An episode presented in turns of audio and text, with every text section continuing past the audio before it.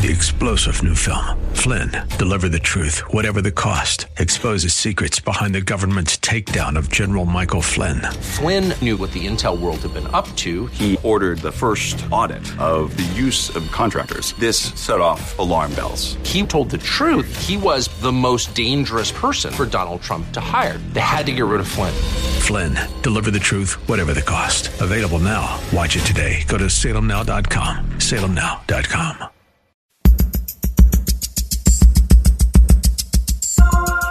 Live from Northern California, it's Lifeline with Craig Roberts. He's the host of Northern California's longest running conservative talk show. He's a man with a message, a conservative with compassion. He's Lifeline's own Craig Roberts. Well, thank you, sir. Good afternoon and welcome. Good to have you with us on this Thursday edition of Lifeline. Just five minutes after the hour of 5 p.m. Craig Roberts keeping you company as we always do, Tuesday through Friday from 5 until 7 p.m., addressing issues that impact your life, your world, and your Christian walk. Hey, coming up a little bit later on in tonight's program, we've got some good news out of the California State legislature. Not that they've necessarily done anything phenomenal that just kind of tends, tends to run contrary to their ideology. But that said, Jonathan Keller with the California Family Council is going to drop by for a quick visit and give us an update on a bill, Assembly Bill 1400, that we've been following and talking about for some months now. And uh, there's some movement in the right direction. We'll tell you why and why you should celebrate coming up later on in tonight's program. Imagine raising your children in a largely underdeveloped third world nation, a nation on the African continent, Zimbabwe to be precise. The risk in many parts of that world to a child's health and safety increases exponentially. Everything from potential road accidents to bad water to violence, oftentimes violence meted out specifically against Christians. So one might think that moving that son or daughter back to the United States would be the safest place to be. That is perhaps what makes our first story tonight so heartbreaking. A report now from Chicago TV 7. A bizarre accident during a college track and field event in Illinois has claimed the life of a young athlete. 19 year old Ethan Roser was struck by an errant hammer during the hammer throw event yesterday.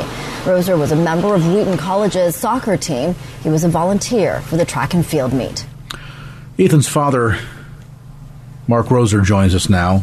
Mark has just written a new book called Blindsided A Journey from Tragic Loss to Triumphant Love, newly released by Paraclete Press. And Brother Mark, appreciate so much you taking time to be with us tonight. Hearing that bit of audio again must bring back some very difficult, very painful memories for you.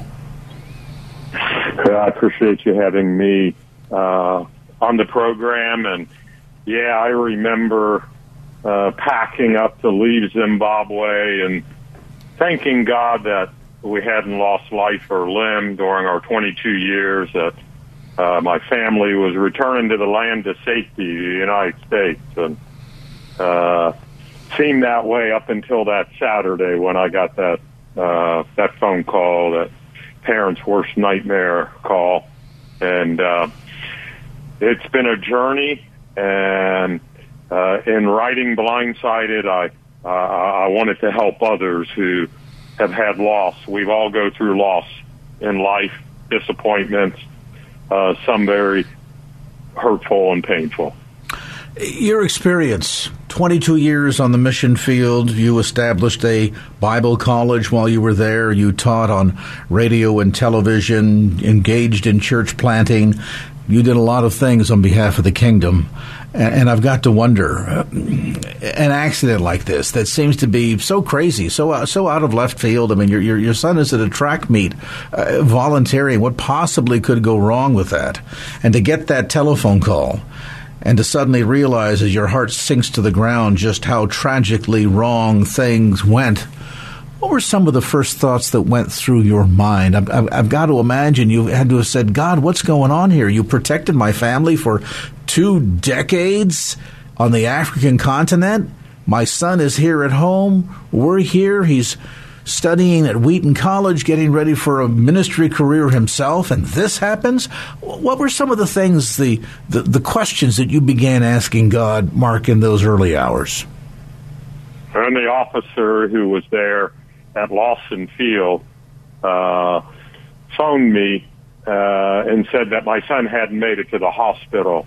It just took all the air out of me. I could hardly speak, and I thought, this can't be. This is impossible. It was just inconceivable. He, uh, you know, he had the full skill set to be a, uh, a minister. He was already from the time of his high school with young life groups to now at college, uh, influencing his friends for the Lord. And I thought, Lord, this boy would have served you for decades. And the big question, obviously, the why question. And I know God didn't cause it, but I also know that God is sovereign. He allowed it. Uh, I had written a book during the Zimbabwe crisis, the years of economic meltdown, political strife, the uh, Zimbabwe economy and free fall, and all the social upheaval. I wrote a book on God's sovereignty. It, it, it, the situation there drove me to search the scriptures to see who, who really ultimately is in control. Is it man that's defining everything? Is it the president wanting to hold on to power, or because the Christians were praying and and ministering to them, Pastor, what's going on? Why isn't God changing things here? So this study on God's sovereignty just solidified in my heart uh, that God is ultimately in control, and nothing can touch us unless He permits it uh, for a redemptive reason. That also was my first light when that phone call came. It was a shock, but deep down in my heart, I knew, okay, God, you, you allowed this for a reason, for a purpose. I, I can't fathom what that might be now uh, when it happened. But since then, it's been five years, God has filled in so many blanks for me and shown me so much redemptive good out of my greatest loss. I've had more of an opportunity to share Jesus at a deeper level than ever before. You know, I'm I'm struck very much, Mark, by your initial reaction. Of course, as you say, your heart falls to the ground. You feel like the breath, the wind has been knocked out of you. Most parents would suddenly think, God's gone AWOL. Where was he? Why would he allow some tragedy of this sort to happen? But but you immediately went to the years of relational experience, and I, and I say it that way because it goes beyond the matter of, of missional experience, but relational experience with God to know that even in the midst of things that we cannot understand, that are so bigger than us that we would flail about trying to make sense of it in the in the, the, the earthly realm, and yet and yet to know deep down, wait a minute, no matter what happens, God's got this. No matter what happens, He's got a perfect plan. We may not understand it, we may not agree with it, but He's got a plan and He's going to use it in some significant way. And, and I think that's critically important, too, in this case, because you're not only in a position of trying to perhaps seek answers for yourself, but as a missionary, a church planter, a pastor, I would imagine that were many around you posing the same question. Mark, uh, you and your wife raised your kids on the mission field. How can God let a tragedy like this happen? Does that open up doors, really doors in that sense, Mark, to share the gospel, the hope Tremendous that you had? Doors. Tremendous doors, and I realize God uh, allows these things, and you know the great promise of Romans eight twenty eight that all things work together for good to those that love God and are called according to his purpose. Sometimes we take that verse, but we've got to understand that it's quoted in a catalog of the worst things you can imagine. Uh, nakedness, starvation, uh, being killed by the sword. Uh, and Paul is talking about being at a place in his faith where nothing can separate us from the love of God. And the worst things that can be thrown at us in this life, like we see with Jesus dying on the cross, the worst thing can bring about the best thing. And, and at the time, it doesn't it doesn't take away the grief and the sorrow and the pain, but it does give us an indestructible hope and faith.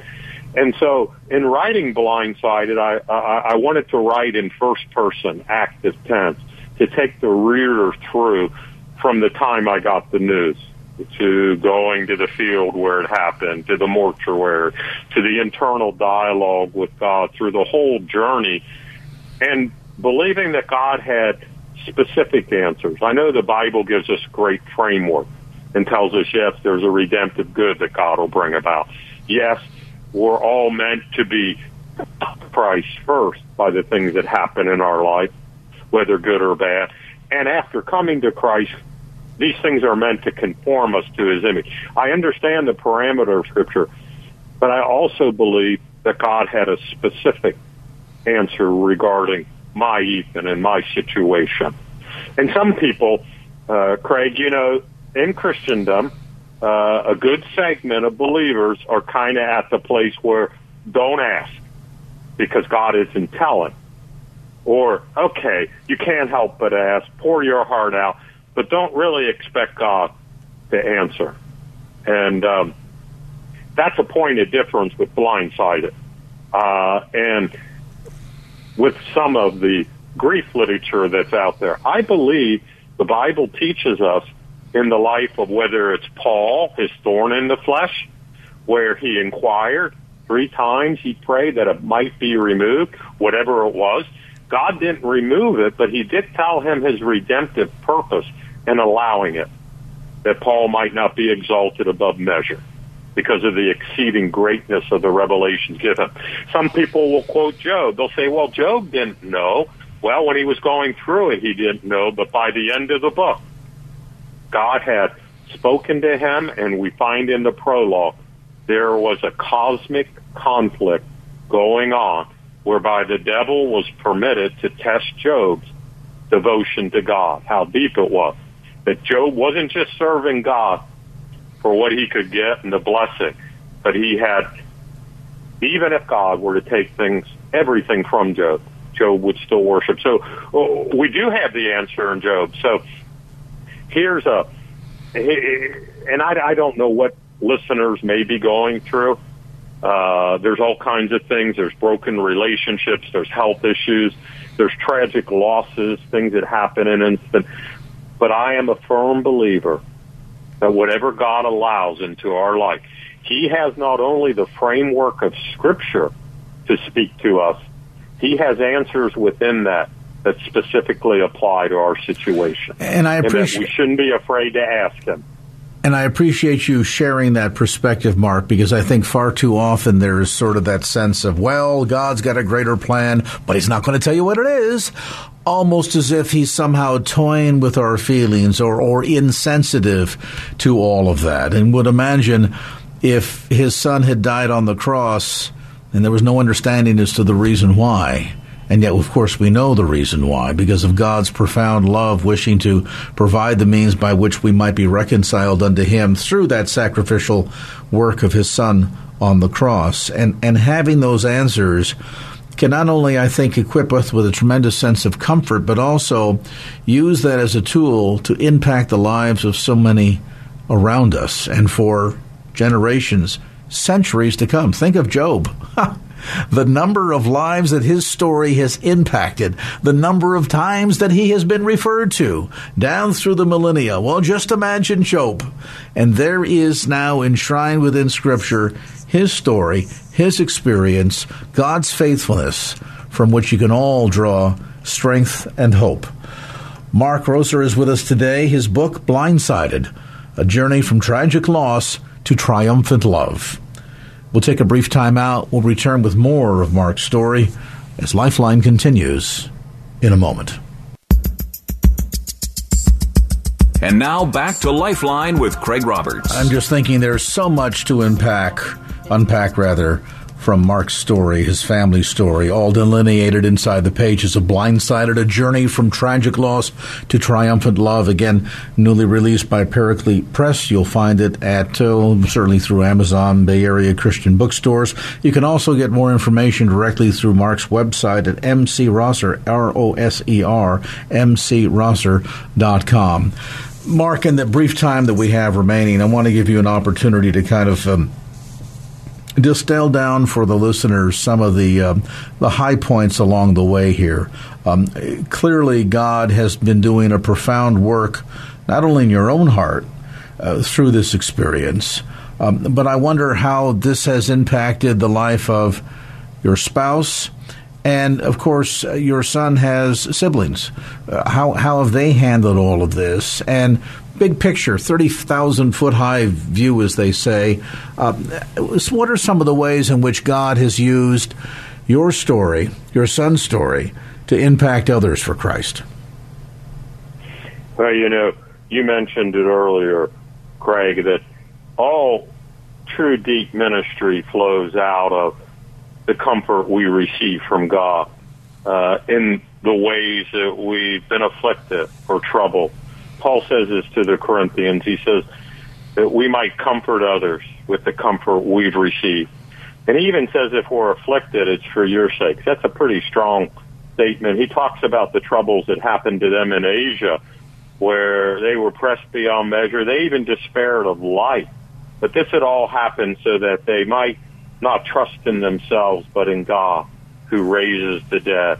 My family growing up on the mission field, having been exposed to the gospel and having personally trusted in Jesus. Obviously, the grief and the loss of Ethan. He was the youngest. There was 14 years from the oldest son who happens to live in San Francisco. His name's Jonathan, like a second father to Ethan. It has drawn him closer to the Lord, deepened his relationship. They just had their first born son on Monday. Wow. And him and his wife just cried together at the birth of Noah. Well, congratulations, and, Grandpa. thank you. And and and my wife, she um, she had had a lot of grief in her life. Her her mother, when we had first gone to the mission field, died, and we got a call at night, and she uh, she's she's had uh, more grief experience than I had before. Um, and so the each person's journey in grief is different. I think of uh, Ethan's other brother Nathan. They they grew up together, and then there's an older sister Alicia, and Pat, and and I, and all of us as a family. It has brought us closer to one another, closer to God, but in His redemptive purpose, an ability to minister to people who've experienced uh, deep loss. Uh, and I, I didn't know I could love as much as I could until until I had a child. I mean, you just love your children in a way that uh, that you don't love your spouse, even yourself or others. And then when Ethan died, I didn't know I could hurt so bad. Mm. But in the depth of that, God has ministered to my heart, and I'm able to, you know, it, it, things don't scare you anymore, and people loss and the things they go through. When you realize the power God has to redeem our greatest loss, and you mentioned it, Jesus. He knew. He knew why he was going to the cross and dying. And yet, even there on the cross, uh, in his humanity and in his for our sake. My God, my God, why have you forsaken me? These kind of things drive home the point of the gospel. One thing I've learned in my relationship with the Father is how the Father feels about his Son Jesus. I no longer just understand at a rational level that Jesus is the only way, only name by which we can be saved. I understand how the Father must feel about that Son that was in his bosom from all eternity past. They have this thing going as a triune God and, and, and what his son was willing to do. And even the Father in offering him up boy, the love of God and and why uh, Jesus is the only way. I mean, I, I get it now at a deeply emotional level, and I I can identify with the Father's heart in a way. Wow, He was willing to do that because He loved me. My, my, my. Yeah, it really it reaches the point where it transcends understanding. I've often said, you know, when we were kids, we went to Sunday school and we would we would sing the, the little song, "Jesus loves me, this I know, for the Bible tells me so." It's that sense of acknowledgement that we've read Scripture and we have an awareness because of Scripture. But then as we go along in our relationship and we live through life and we see the ups and downs and the trials, the tribulations, the challenges and see God's faithfulness, how he shows up time after time after time in the depths of our despair and pain, bingo, God sends the comforter and he shows up and he makes his presence and his love be felt. And you suddenly begin to reach a stage in life where yes, you know because the Bible tells you so, but there's also that profound sense in your heart of hearts, in the very depth of your your being that you also know of God's love and His grace and His mercy because you've experienced it. You know that you know that you know because you've lived it, you've tasted of it, and you've walked it. Absolutely. You know, it says we're living letters written and known by all men, that God's writing by His Spirit on the fleshly tablets of our heart. See, and this is the important thing to understand and to know, is that God is redeeming all things. The deepest pain that we go through. And yes, our love is tested at times. But the Bible says, blessed is the man who endures temptation. For after he is tried, he will receive the crown of life that God has promised to those that love him. I have a deeper sense of eternity into how close it is and how long it is. I mean, our life is just, just a vapor. It appears for a little while. Paul talks about this light affliction, which is but for a moment, is working for us a far exceeding weight of glory. But see, Craig, we need to know the story that we're a part of and how intimately we're a part of this death and resurrection story of our Lord Jesus and how serious God is about conforming us to the image of Christ. You know, God won't allow us to be tried and tested above what we're able, but we're involved in a very dramatic, intense story. And God is working that in our lives. And if we understand the plot we're a part of, it's going to help us deal with the things that come our way. Amen. And that, that sense of, as you say, that, that story in a way is still being written. It's being written through us every day. The continuation of the uh, demonstration of God's love, His grace, His mercy. Um, two thoughts uh, come to mind. First, the, the Jobian notion of, though He slay me, yet shall I serve Him. And then when you think of, of loss, well, for many of us, uh, the worst potential loss will be that of our own life. And uh, Paul talks about even to be absent from the body is to be present with the Lord and constantly taking us full circle. And the notion, particularly that we as believers um, rejoice in and and hang our our life and our faith on, and that is to know that even under the worst of circumstances, such as what Mark and his wife Pat experienced with the tragic, unexpected loss of uh, their son Ethan, who is a 19 year old freshman, was volunteering at Wheaton College campus at a track meet and was struck by a hammer throw that went awry, suddenly and unexpectedly lost his life, and yet to realize, though you might say goodbye, it really isn't goodbye. It's just so long for now because we have the promise of all being reunited once again and rejoicing together in heaven. It's an amazing story, one that I think will provide you great comfort, incredible help, and uh, hopefully lead you to a deepening of your own faith walk, your own understanding of the Word and this journey that we're on. The book is called Blindsided A Journey from Tragic Loss to Triumphant Love newly published by Paraclete Press. You can order it online through Amazon.com, through Mark's website at markroser.com, or of course at Bay Area Christian bookstores. Mark Roser, thank you so much for taking some time sharing not only your father's heart, but uh, speaking about the heart of your father and uh, revealing a bit of your own story from this tragic loss to triumphant love. I'm Craig Roberts, 533 on the clock.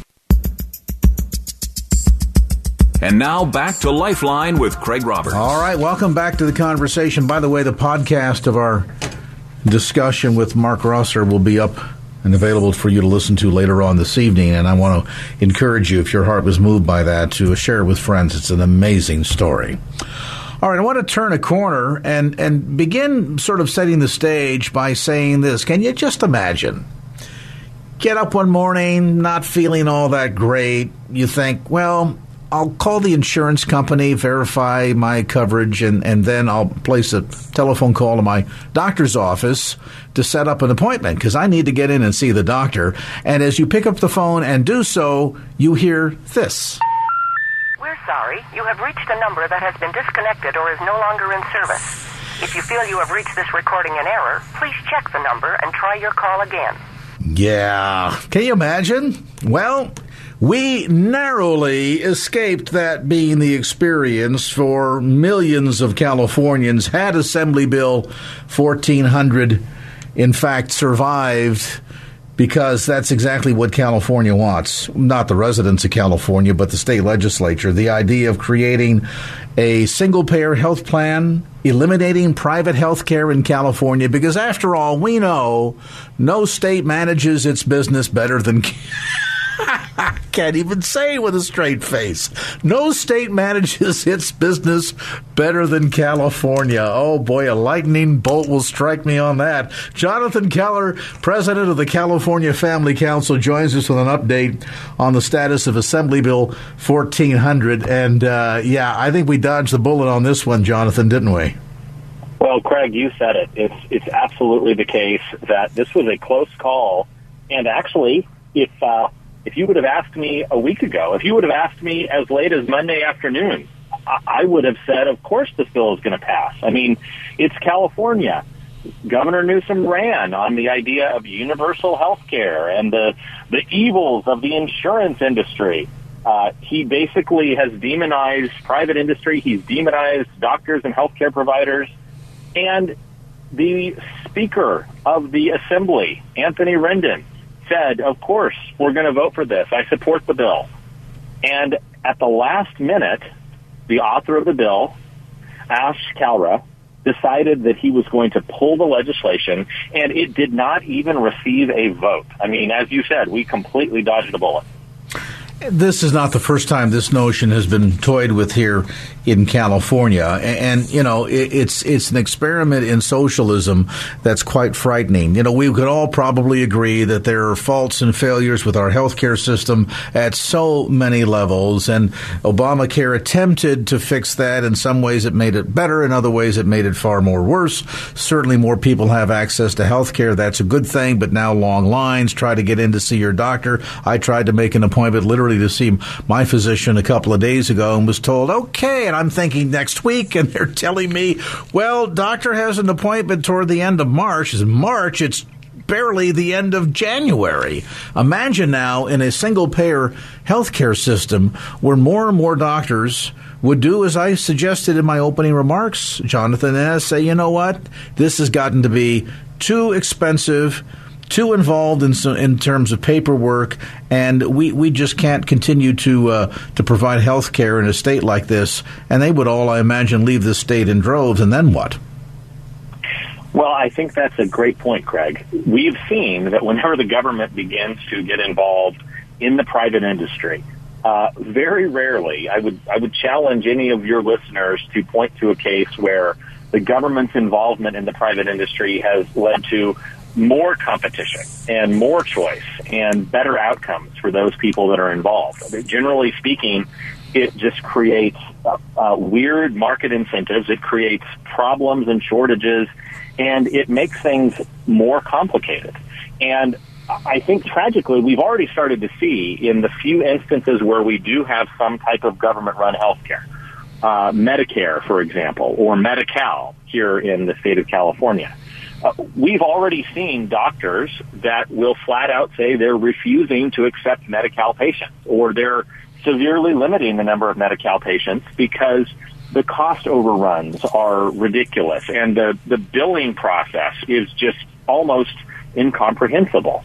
And yet, if this bill, this very dangerous bill, would have passed, we could have potentially seen every doctor in the state, every hospital in the state subject to these really arcane and complicated, convoluted reimbursement requirements and even in some cases rationing of care. We've seen in other states around the country, or I should say other countries around the world, when the government begins to become the single payer, they can tell doctors what prices they have to accept.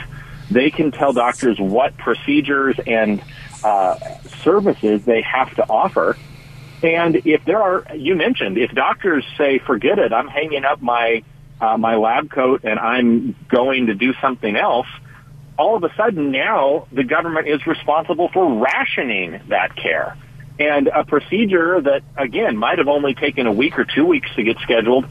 I mean, Craig, you mentioned maybe having to wait till the end of March. I've heard in some European countries, it's not weeks, it's not months. In some cases, it's years to get a procedure. If you need a, a, a uh, uh, amputation or if you need a uh, organ transplant, if you need heart surgery, it can literally be the difference between life and death, these rationing schedules. Well, and even more frightening, and we've seen some of this as a result of COVID, where doctors, for um, health and safety purposes, are uh, doing virtual uh, meetings with patients. So you don't physically go into the doctor for an analysis and a checkup, you do it online, as if somehow looking at the other end of FaceTime, a doctor can adequately and accurately diagnose what the patient may be dealing with. And we're talking about putting lives at risk here. And and as you aptly point out, and I used to have a, a dear friend of mine, longtime listeners to the program will remember the name Dennis Wolf, who worked in the healthcare insurance industry for decades. Nobody knew the business better than Dennis Wolf. And Dennis, leading into the vote for the ACA, repeatedly warned us if this country heads in the direction of England, for example, and others that use socialized medicine, um, you won't recognize healthcare in this country inside of a couple of years, and it's questionable if any semblance of healthcare would even exist within four years because of the impact of just mismanagement alone. Fix things like you can't deal with the fraud within Medicare but now you want to say let's do this statewide or nationwide. I mean, it just it just it defies logic because there is no logic. Let me ask you this, Jonathan. While we celebrate the fact that this bill has been withdrawn, that doesn't necessarily mean that this kind of socialism game playing with health care in California is over with, does it? No, I wish I wish Craig that we could say we have. Uh, we have nailed the coffin shut, if I could use a macabre analogy. Um, but alas, I think that just like, uh, you know, Night of the Living Dead or uh, any other zombie uh, movie you want to think of, I, I think this is sadly an idea that our, our friends on the left are just incredibly committed to. I mean, they really, they really do believe, despite all evidence to the contrary, that the government knows what's best when it comes to your health care. They, they, they would rather have a government bureaucrat, the same ones who run the DMV, or, God forbid, the same ones who run the EDD. I mean, the unemployment division that has been, I mean, we've all seen those stories of fraud and abuse and millions of dollars paid out to uh, prisoners or um, illegal immigrants. Oh, oh, you mean the head of the the head of the EDD who just quit after being on the post for barely a year because of all of this uh, nonsense? I mean that that's just dealing with unemployment. Imagine if you're talking about life and death medical decisions. I mean, it, it really is something that I do think tragically uh, there are going to be legislators that just are stuck on this. And we wrote about this at our website, californiafamily.org. It's the most recent story. Grassroots opposition kills California healthcare takeover. Craig, the one silver lining that I'll say, um, in that article there at californiafamily.org, we pointed out that the only reason this bill did not receive a vote is because of the massive groundswell of phone calls and emails and visits to legislators' offices. And it gives me just a tiny bit of hope. I, I don't want to get I don't want to get too optimistic, but the, the fact that you had so many people that came off the sidelines and say, don't, don't take over my health care. I don't want the government to be my doctor. Uh, that was something that even our friends on the left could not ignore. And that's why the author of the bill even said he expected that double digit Democrats would not vote for this. He, he wasn't even anticipating that half of the Democratic caucus would support this. And that, I think, is something we should all be grateful for. Absolutely. And to put this in perspective, harkening back to uh, my comment about my own experience trying to make a medical appointment, if it's six weeks to get an appointment, with the state running it, it might take six weeks just for them to answer the phone for you. Every time you call, the line is busy. And I'm heartened, Jonathan, by the fact that you attribute this to the overwhelming response of Californians picking up the phone, going to the computer to send an email, contacting their member of the California State Legislature and saying, hold on, I don't want this. And I think we should all be encouraged. You know, it has been three decades that I've been telling people, please call, please drop a note, please, you know, uh, encourage your friends at church to call the senator's office, write the congressman, et cetera, et cetera. And I know every once in a while I run into people say, "I does that really work? Do they really listen? Does it really matter? Does the does the note wind up going? You know, does the does the inbox end up in the shredder? You know, at the bottom when the message comes through? The good news is." If you do push them and you do stand up and they recognize the constituents are upset, and it's likely going to cost them a vote, they will respond. So there, there is a, a, silver lining in all of this. And again, if you've just joined us, um, Assemblyman Kalra Ash Kalra has withdrawn Assembly Bill 1400 that had been an effort to try and uh, basically um, create a one payer health care system here in California. So we've won this battle, but be sure the war is not yet over. More information on the web at californiafamily.org. That's californiafamily.org. And our thanks to Jonathan Keller, president of the California Family Council, for that update. Alameda Alliance for Health wants you to protect yourself and your family by getting a COVID 19 vaccine. Everyone 5 and older is eligible for vaccination at no cost. Call 510 208 4VAX to make an appointment. Alliance members 12 and older who get their first shot between September 21st and February 28th will be eligible to receive a state sponsored $50 grocery gift card while supplies last. Visit AlamedaAlliance.org for information on staying safe this winter. It's said that if you don't like the weather, just wait a few minutes and it'll change.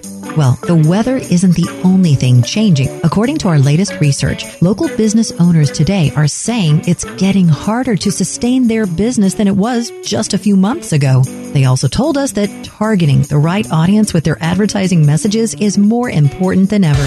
At Salem Surround, our team of local in market experts take that seriously. We utilize the latest research in marketing technology to deliver media plans that will exceed your expectations. Let Salem Surround show you how we can solve for your marketing challenges by bringing nationwide resources while delivering Main Street solutions. Salem Surround is here to help you through the constant changes. We promise we'll help your business stay ahead of the changing weather. Get started now at surroundsanfrancisco.com and let's navigate the changing business climate together. Visit surroundsanfrancisco.com. Surroundsanfrancisco.com.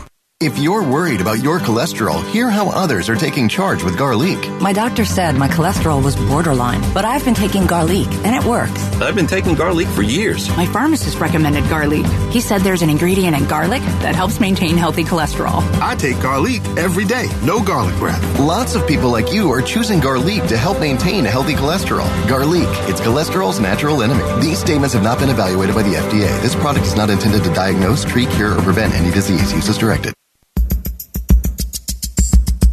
And now back to Lifeline with Craig Roberts. All right, welcome back to the conversation. 10 minutes away from the hour of 6 p.m. Today's Thursday, Church of the Week coming up tonight. We invite you to stay tuned for that. Bishop Jonathan Logan, that's right. Had to think for a minute. Bishop Jonathan Logan's going to be with us tonight. You're going to love this guy. He is super neat. And uh, he's got a couple of huge churches, one of which been a partner on KFAX radio for decades. And uh, If you are a fan of or remember Ephesians Church of God in Christ in Berkeley, then you're going to want to stay tuned for our conversation with Bishop Jonathan Logan coming up after the uh, top of the hour.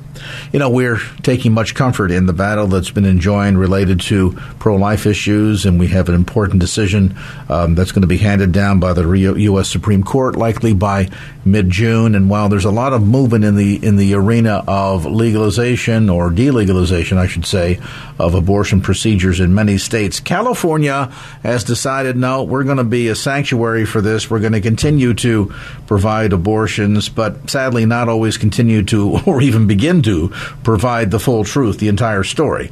They talk a good game when it comes to choice, but in reality, seldom are true choice, true options provided to women. So when they're in that unplanned event and they're dealing with a lot of decisions and a lot of emotion, where do you go to find somebody that can calmly explain to you what your options are? Well, around the San Francisco Bay Area, um, the Real Options clinics have provided just those kinds of services. And one of the important aspects of this has been not only to talk women through what their options are, but also to help them understand the reality of the life that is growing within them. And boy, the creation of the ultrasound machine many years ago has done wonders in saving lives and changing hearts and minds. Tasha Kearns joins us now, registered nurse, director of nursing, in fact, with the Real Options Real Clinics across the San Francisco Bay Area. Tasha, thanks so much for being with us. I, I'm curious, how long have you been involved with Real Options, and what led you as a registered nurse to get involved with this organization? All right. Good evening, Craig. Thanks for having me on. Uh, yeah, that's a great question. So I've been in the ministry for about four years. I came over in the merger, as you know. We merged with Support Circle Clinics, and I've now been at Real Options for just about one year. And over the course of time, initially leading up to your decision, there's a lot of things as a registered nurse in the Bay Area that you could be doing, but you've chosen to help women in this unique fashion. Why so? Yeah, so the reason for me is, is really personal. As a freshman in college, I was faced myself with an unintended pregnancy. And uh, as a freshman in college, that completely unhinged what I envisioned that my life would become. And I put my dream of becoming a registered nurse on hold and dropped out of college so I could parent my son. And although I never myself considered a, abortion as an option, I was pressured to have one to protect my future, and many of our patients are in that circumstance. So becoming unexpectedly pregnant and experiencing that crisis it created inside of me is what really propelled me into this ministry to be there as a support for women and men that are facing these similar circumstances and decisions as, as their life is being shaken. You know, what's remarkable about your story, Tasha, in, in so many ways emblematic of thousands of stories like yours out there, that so often those that in the abortion side of the industry that quite frankly do this because there's a lot of money to be made uh, want to mm-hmm. couch this as well you don't have any options choose one or the other but there's no such thing as both you can't possibly have a career and have a baby you can't possibly continue your studies at school and have a child and yet you have right. been able to do both now i'm not uh, in any way diminishing hard work long hours sacrifice wow, I, I know that, that that's something I couldn't do. I, I wouldn't have the Constitution to handle something like that. But you've demonstrated that thousands of women are if they're just given the opportunity to make the right decision and to really fully understand not only what their options are, but to be also exposed to the truth. And I guess that's the real uh, rewarding and incredible thing about the the the ultrasound, and that is the ability to show women mm-hmm. what the mm-hmm. truth is. Yeah, and, and really one of the main focuses and the heart of our organization and as a nurse is to make sure that our patients, they're heard, they're acknowledged, they're empowered to go ahead and move forward to be exposed to what this truth is and to be fully educated so that they can make a decision about their pregnancy from an informed place rather than from a place of pressure or from a place of crisis. You know, a lot of folks eavesdropping on our conversation tonight might teach a Sunday school class. They might be involved in a ministry at their church or just, you know, uh, active disciple of Jesus that loves to tell others about the Lord, but they're engaged in ministry of one sort or another. And that's all great and wonderful stuff. Seldom, though, do we get to say, yeah, and my job also includes saving lives every day. Yours does, which I think is truly fascinating. And, and I'm curious for, for those that are listening that perhaps like yourself have a background in nursing and maybe you're looking for a change. Maybe would like to be engaged in a job that that not only helps to educate women, ultimately save lives, if I indicate, which is just about every nurse that's out there, uh, but also at the same token empower women. I understand right now mm-hmm. that there are some needs within Real Options related to uh, nursing or sonographer positions. If somebody is considering a career change and a move into that kind of ministry, uh, tell me where they can get more and more more information. Yeah, absolutely. And so as nurses, we're really serving, as you were alluding to, as medical missionaries here in the Bay Area, which is one of the most unchurched parts of the world. And we really strive to empower these women and men to be educated, to get an ultrasound, to be able to have that experience uh, where they're able to make this very real and see that life that God's placed in them.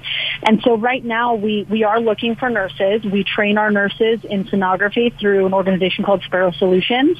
Uh, we team up with nurses around the country as a host training center where we can not only impact the Bay, but also impact processes and patients around the, the country, which is fantastic. Um, and so our sonography training program um, is all held in house, and we have this ability to learn ultrasound, which is not a skill that is typically trained in nursing school. It's an outside additional learning that we do receive.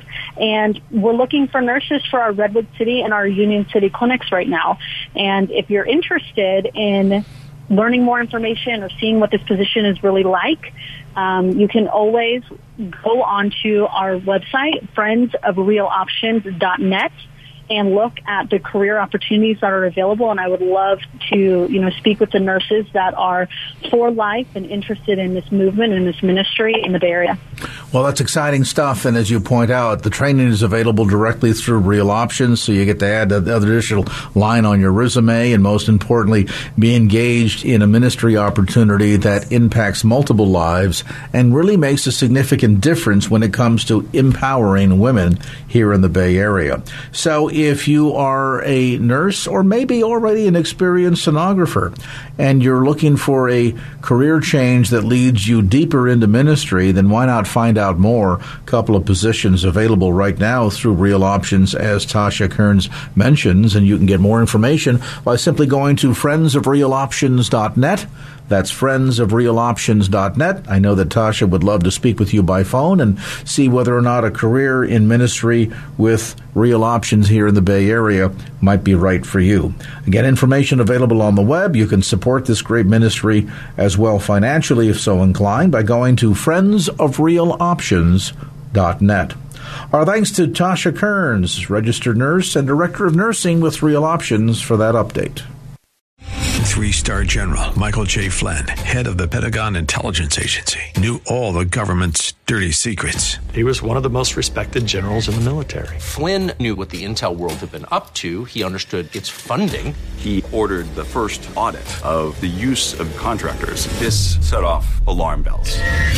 The explosive new documentary, Flynn, Deliver the Truth, Whatever the Cost, uncovers the facts behind this scandal. Flynn told the truth. He was the most dangerous person for Donald Trump to hire. I find out the worst enemy that I'm going to face in my life is right here in America. They took my assessment and they wanted me to change it. And I was like, I'm not changing it. They had to get rid of Flynn with in depth interviews, archival footage, and never before seen personal records of the man behind the headlines. I just felt like I was drowning. Flynn, deliver the truth, whatever the cost. Available now. Watch it today. Go to salemnow.com. Salemnow.com.